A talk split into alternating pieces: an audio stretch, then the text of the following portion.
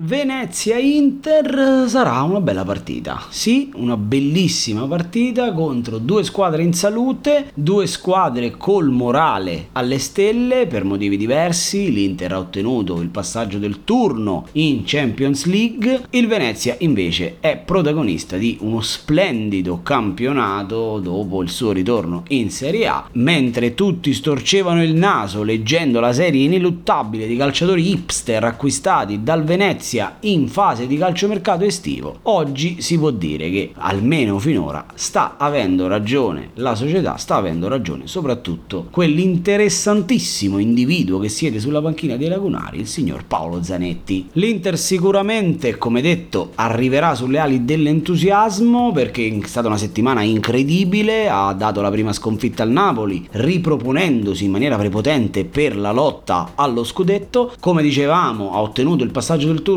in Champions League, ci si affaccia al turno infrasettimanale, quindi sarà comprensibile fare anche delle rotazioni, ora non so se già a partire da questa giornata o più verosimilmente nel turno infrasettimanale che ci sarà tra martedì e mercoledì prossimi, però come sempre l'impostazione io credo che l'Inter attaccherà dall'inizio, cercherà di mettere sin da subito le cose in chiaro e quindi far valere la propria forza, la propria indiscutibile superiorità nei confronti del Venezia, che però, come detto nel senno di poi, è una squadra capace di adattarsi in maniera quasi sempre intelligente all'avversario che deve affrontare, lo farà anche in questa partita, sicuramente il gap tecnico c'è e non possiamo non considerarlo, però Paolo Zanetti se la giocherà. Come sempre proverà a tenere lo 0-0 difendendo di squadra, difendendo anche cercando di attaccare. Questo tipo di atteggiamento si è visto contro il Napoli, si è visto contro il Milan, insomma contro le big il Venezia tende a rintanarsi e cercare di ripartire, ha diversi giocatori in forma, tuttavia però credo che eh,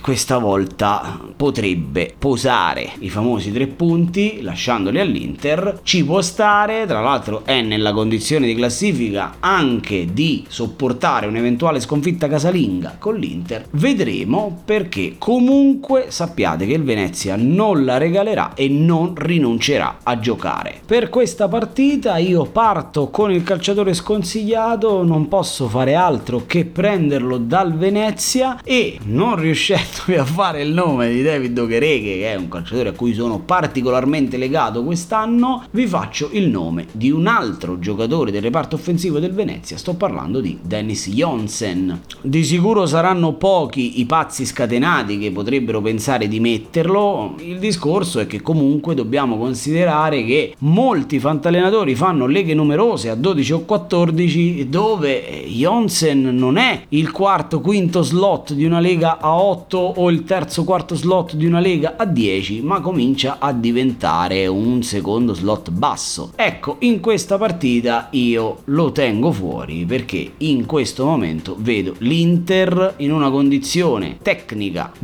mentale e fisica troppo superiore al Venezia per il calciatore consigliato invece facciamo una scelta totalmente fuori dal coro, non so quanti fantallenatori l'avranno comprato, vale un po' lo stesso discorso per Jonsen, in leghe numerose potrebbe essere preso, io vi consiglio un difensore centrale dell'Inter che non è Skriniar, che non è Bastoni, ma è Andrea Ranocchia. Ebbene sì ragazzi, Andrea Ranocchia esiste, gioca e io non immaginavo che nel 2021 potesse essere ancora presentabile non solo in campionato ma anche in Europa perché ha giocato tutta la partita contro lo Shakhtar, la partita vinta dall'Inter in Champions per 2-0. Fra l'altro dobbiamo anche dire che sta facendo bene, io posso asserire con molta tranquillità che non sta facendo rimpiangere De Vrij, complice anche un'annata finora un po' al di sotto delle aspettative per il difensore olandese. Ranocchia fra l'altro è uno che va a saltare, ci è andato vicino Torino contro lo Shakhtar. Magari il Venezia è una squadra che soffre tanto le situazioni di calcio da fermo. In un calcio d'angolo, perché no, potrebbe addirittura portare un bonus ai pazzi scatenati che lo schiereranno in Venezia Inter.